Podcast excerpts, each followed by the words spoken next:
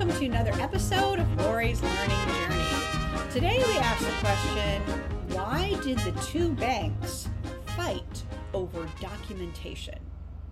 So here's the scenario I was involved in a bank merger. Bank number one was started by people who were too conservative for the Puritans. They literally got kicked out of Plymouth Rock because they were too hardcore, moved to North Carolina. Bank number two was started by a bunch of former rebels, and they're like, woohoo, we're going to do things differently. And they're in Atlanta. And the two banks merge. And then they start fighting over documentation. What could be going on?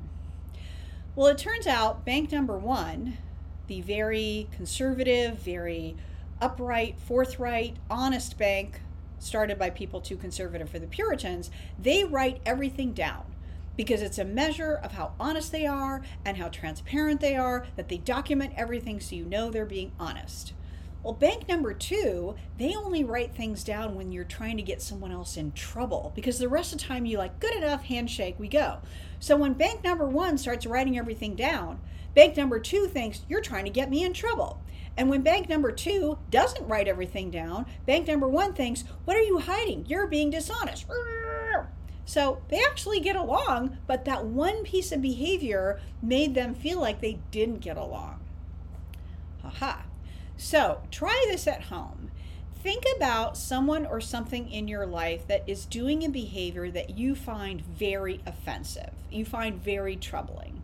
And ask yourself is it true that the intention that you have ascribed to that person is actually what they intend?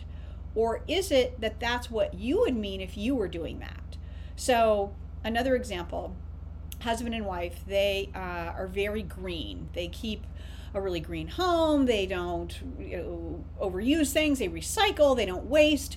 So, the husband uses a fork. It's not really dirty. So, he puts it in the sink because he's going to use it later. His wife comes home, sees the fork in the sink. What does she think? She thinks, uh, you want me to do the dishes? He thinks, oh, what a good boy am I. I'm being super green and not wasting. And she's thinking, why am I the housemaid and having to do the work? So there's probably someone or something in your life that is doing something that you interpret as if they have the intention that you've made up for them, when maybe they don't. Mm-hmm. I'm excited to hear what you find out.